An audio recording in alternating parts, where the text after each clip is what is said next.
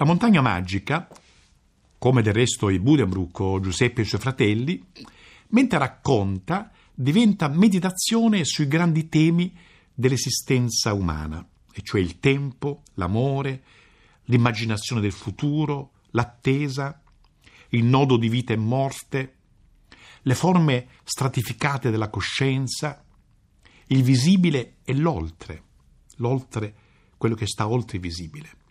Prendiamo il tempo, il tempo nella montagna magica.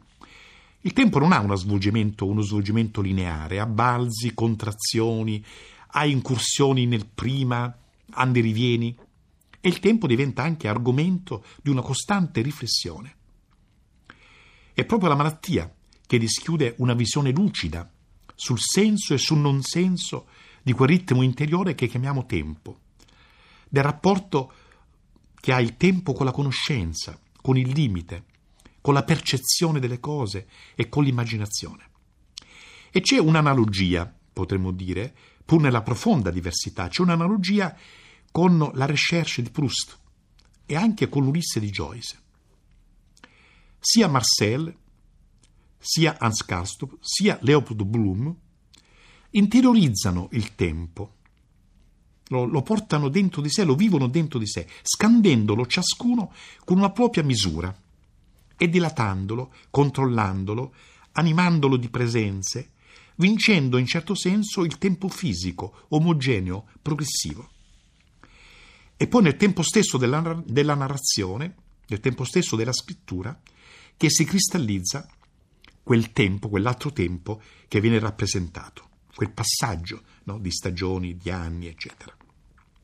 Che cosa dà corpo, si chiede Mann, tessendo i pensieri del suo personaggio, che cosa dà corpo e che cosa dà rilievo, solidità, armonia al corso del tempo? Che cosa rinvigorisce il tempo?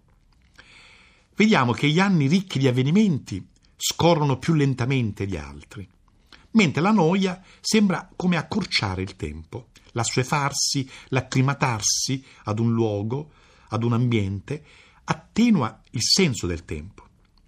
Nel Berghof le partenze, quelle per guarigione e quelle per assenza di esiti positivi, i nuovi arrivi, le, disso- le dislocazioni che avvengono periodicamente nei tavoli della sala da pranzo, le variazioni di compagnia nelle passeggiate, tutto questo fa tempo.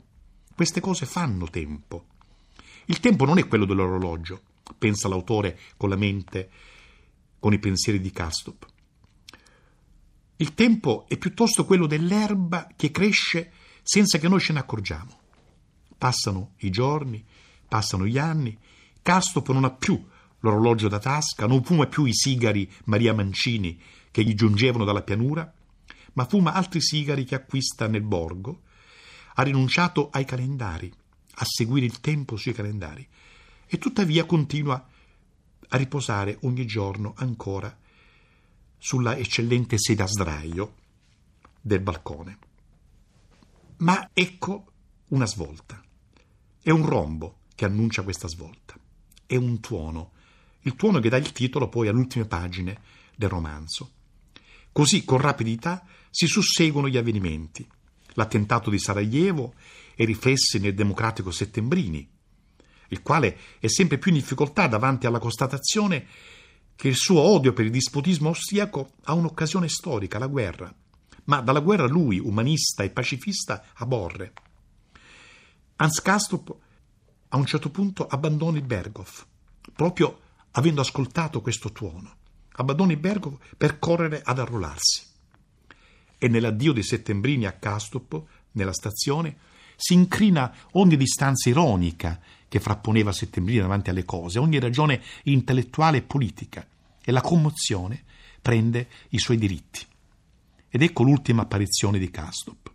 L'autore con il lettore diventano ombre. L'autore trasforma il suo stesso, la sua presenza e quella del lettore in ombre che per vedere si nascondono lungo i sentieri sui quali sta infuriando la guerra.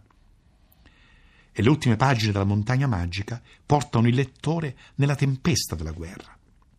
Proprio lì, su quei sentieri, su quelle montagne, i ragazzi volontari che camminano con scarponi infangati su terreni paludosi e dentro boscaglie, Queste ragazze hanno il volto in fiamme, sono laceri.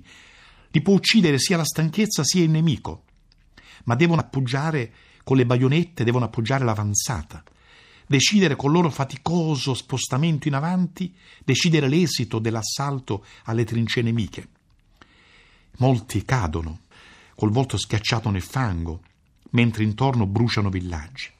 Così nel fumo, nella polvere, sotto gli spari. Ecco questi ragazzi che sono tremila, dice a un certo punto l'autore, sono tremila questi ragazzi che vanno sul sentiero fangoso, che osserviamo, no? eh, nascosti come ombre. Sono tremila che vanno sul sentiero fangoso e nel pantano. Ma sono tremila perché dopo l'assalto duemila possono sopravvivere. Questa è la ragione del numero.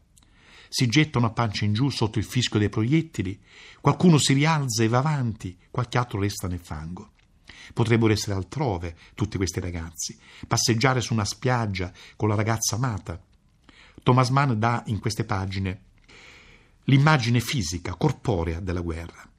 La sua descrizione ha abbandonato ogni ragione giustificativa, ogni forma di discorso politico, per mettere al centro l'alleanza ferrea della guerra con la morte. La guerra come abisso dove brucia la ragione umana e dove i corpi appaiono fuscelli di un destino che l'uomo non ha saputo con la sua ragione civile eludere, fermare. È il tragico della guerra e Thomas Mann lo rappresenta da un punto d'osservazione analogo a quello che ha Freud nelle Considerazioni sulla guerra e la morte del millenovecentoquindici. Ma ecco, in mezzo a questi soldati che muovono all'assalto, ecco il nostro personaggio, Hans Castorp. Avanza a fatica, sta canticchiando qualcosa, canticchia una canzone senza accorgersene.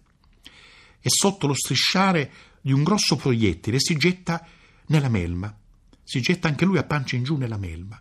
Altri due corpi, gli amici, saltano in aria mescolando le loro membra. Lui piano piano si rialza e va ancora avanti. A fatica, va nel fumo, nella polvere, sotto i fischi dei proiettili. L'autore e il lettore con lui lo lasciano così, al suo affrontamento del destino.